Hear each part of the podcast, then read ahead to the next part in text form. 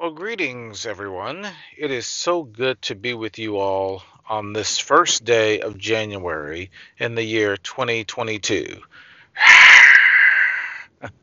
Glad to be celebrating another year with you in the Lord. And speaking of celebration, that's what we're going to be talking about in this episode the discipline of celebration. The discipline of celebration. In his book, Celebration of Disciplines, Richard Foster writes this Celebration is central to all the spiritual disciplines. Without a joyful spirit of festivity, the disciplines become dull, death breathing tools in the hands of modern Pharisees. Every discipline should be characterized by carefree gaiety and a sense of thanksgiving. Joy is part of the fruit of the spirit. Galatians 5:22. And uh, Richard Foster still writing here, often I am inclined to think that joy is the motor, the thing that keeps everything else going. Without joyous celebration to infuse the other disciplines, we will sooner or later abandon them. Joy produces energy. Joy makes us strong. So you see, celebration is an essential piece of the spiritual life. Let me see if I can put this together for you. In both our December episodes, we talked about the discipline of confession, both personal and communal. We follow that up with talking about the discipline of repentance, God's gift to his people to draw us back to himself following periods of sin in our lives. But sometimes we might be tempted to stay there, focusing on our sins and our failures, struggling to move beyond them. This immobility, my friends, causes us to miss out on the powerful message of the gospel, a message that offers hope. In the words of the classic Christmas carol, O Holy Night, which is my favorite, by the way, in this message of hope, the weary soul rejoices. Did you catch that? The weary soul rejoices. And that is why we celebrate, my friends. Now, if the last couple of years have been as uh, troublesome for you as they have been for me, you might be wondering what could we possibly have to celebrate? This has, after all, been a traumatic two years for all of us. We have been rocked by a global pandemic. Maybe you know or know of someone who has been affected by COVID, maybe even a close friend or family member. We have had civil unrest resulting in racial tensions across our great land, with violence and rioting in many cities. And last but not least, fierce political lines have been drawn on a number of issues, causing disunity and division even in the church of our Lord. Maybe for you, a relationship was affected by political disagreements. So, on the surface, we don't have a whole lot to celebrate. Or do we? Stay tuned. We just celebrated the birth of our Savior. We rejoiced as we reflected on how God came to be our Emmanuel, God with us, in the midst of strife and conflict. Look how the Gospel writer Luke sets the stage to describe the context in which Jesus was born. Luke 2:1 reads, In those days a decree went out from Caesar Augustus that all the world should be registered. Now, folks, no word in Scripture is ever wasted. Luke sets the stage not only for this census, but for the events that would follow as well, including the birth of Jesus. He says that this happened under the rule of Caesar Augustus. Now, why is that significant? Jesus' birth took place while the Jews were under Roman oppression. This is why all their hopes and dreams were on Messiah. They thought he had come to deliver them from the Romans, which of course he did not. He came to deliver us from the horrible effects of sin. So now that we understand the context, let's fast forward to the birth of Jesus. The scene is familiar, perhaps overly familiar to most of us. You have these shepherds um, who are watching their sheep one night when an angel appears to them and tells them the exciting news. The long awaited Messiah, the Savior of the world, is here. Let's pick it up at verse 9 of Luke 2. And an angel of the Lord appeared to them, and the glory of the Lord shone around them, and they were filled with fear. For the angel said to them, Fear not, for behold, I bring you good news of great joy that will be for all the people.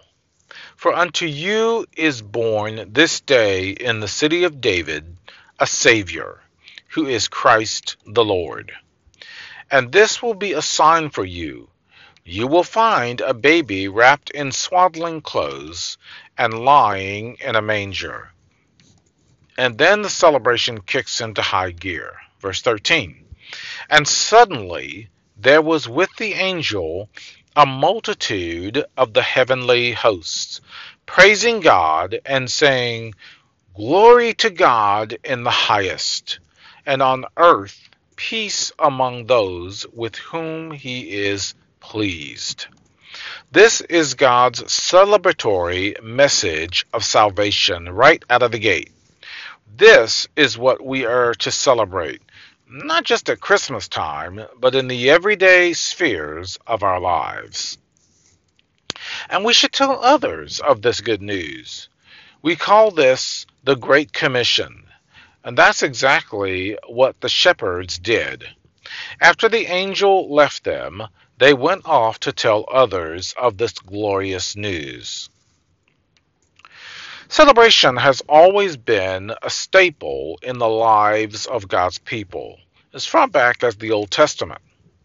There was the observance, for example, of the year of Jubilee. During this time of celebration, all the social stipulations of the year, canceling all debts, uh, freeing slaves, not planting crops, returning property to the original owner, were a celebration of the gracious provision of God. You see, the people knew that the God they served could be trusted to provide whatever they needed. In Leviticus 25:21, the Lord declares, I will command my blessing upon you. Richard Foster puts it this way Freedom from anxiety and care forms the basis for celebration. Because we know He cares for us, we can cast all our care upon Him. During my second trek through the Old Testament recently, I noticed the significance of all the feasts and festivals God's people engaged in. They were simply celebrating the abundance of God's goodness and His gracious work in their lives. In fact, God initiates most of these because He knows that we probably would not do this on our own. We are, after all, a forgetful people. My all time favorite book of the Old Testament, in fact, is the book of Nehemiah.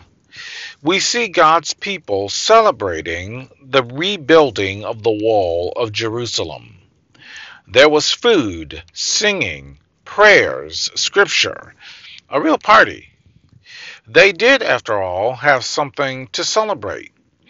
The wall had been in ruins for years until that great day when the Lord commissioned Governor Nehemiah to take the lead in rebuilding it, despite opposition from his enemies. And there are thousands of examples of God's people engaging in the discipline of celebration despite their circumstances. For example, Paul tells the church at Philippi to rejoice in the Lord always. And again, I say rejoice. Philippians 4 4. He is saying that joy should be a consistent part of the life of a Christian, and it's not based on our circumstances, but in a vital, exciting relationship with Jesus Christ. And Paul knows what he's talking about, right? He's writing from prison, after all. And the people he's writing to are dealing with persecution from the Roman authorities, disunity in the church, a host of things. And yet, Paul says that their lives should be characterized by joy and celebration. And let me just emphasize here that this is not something we can infuse ourselves with from within. This is not pumping ourselves up whenever we're uh, feeling horrible inside. This is a result of walking in the Spirit. What is one of the, the fruit, not fruits, of the Spirit? Joy. Joy. And if you're not experiencing that, pray to God that you would. He wants you to have that joy in Him in spite of your circumstances. Now, friends, I don't know where you are right now. I don't know what circumstances you're facing. Maybe you're facing a difficult, seemingly hopeless marriage. Maybe you're experiencing a prodigal son or daughter. Maybe you're experiencing job loss. Maybe you're experiencing some pretty dire health challenges, either yourself or someone you deeply care about. I don't have the answers for you, but I know who does. I want to just encourage you to pour out your heart to Him. I'm going through a pretty uh, challenging season myself. But the one thing that helps me is speaking the truth of God to my soul. As we close today's program, I want to share with you um, some of the scriptures that have helped me, and I hope they are encouraging to you. Number one, in Psalm 30:11, David says to God, "You have turned for me my mourning into dancing." You have loosed my sackcloth and clothed me with gladness. Every time I hear that scripture, I always think about uh, a worship song we used to sing at church. You have turned my mourning into dancing. You have turned my sorrow into joy. Oh, anyway. So, on the other side of your pain, or even in the midst of your pain, you can speak this truth over yourself. Number two, in the same chapter, just a few verses earlier, David speaks this truth in verse 5 Weeping may tarry for the night, but joy comes with the morning. David has no doubt spent some pretty um, sleepless nights weeping, shedding an ocean of tears, as no doubt many of you have. But he is able to speak this truth to his soul and see the other side of his pain. Number three. Now, I came across this one um, during my devotions recently Psalm chapter 5, verses 11 and 12. It says, let all who take refuge in you rejoice. Let them ever sing for joy, and spread your protection over them, that those who love your name may exult in you. For you bless the righteous, O Lord. You cover him with favor as with a shield. So we can rejoice in this truth because we know God is our refuge, our shield, our protector, the one who cares for us and watches over us. So we can rejoice. We can burst out in song in worship and praise to our God. Love that. Number four. Sometimes when life gets me down, I turn to the worship psalms, some of which have been set uh, to music. Here are a couple of my all time favorites Psalm 66, 1 through 5. Shout for joy to God, all the earth. Sing to the glory of his name. Give to him glorious praise. Say to God, How awesome are your deeds! So great is your power that your enemies come cringing to you. All the earth worships you and sing praises to you. They sing praises to your name. Selah. Come and see what God has done. He is awesome in his deeds towards the children of man. And last but not least, Psalm 105, 1 through 5. Oh, give thanks to the Lord, call upon his name, make known his deeds among the peoples. Sing to him, sing praises to him, tell of all his wondrous works, glory in his holy name. Let the hearts of those who seek the Lord rejoice. Seek the Lord and his strength. Seek his presence continually.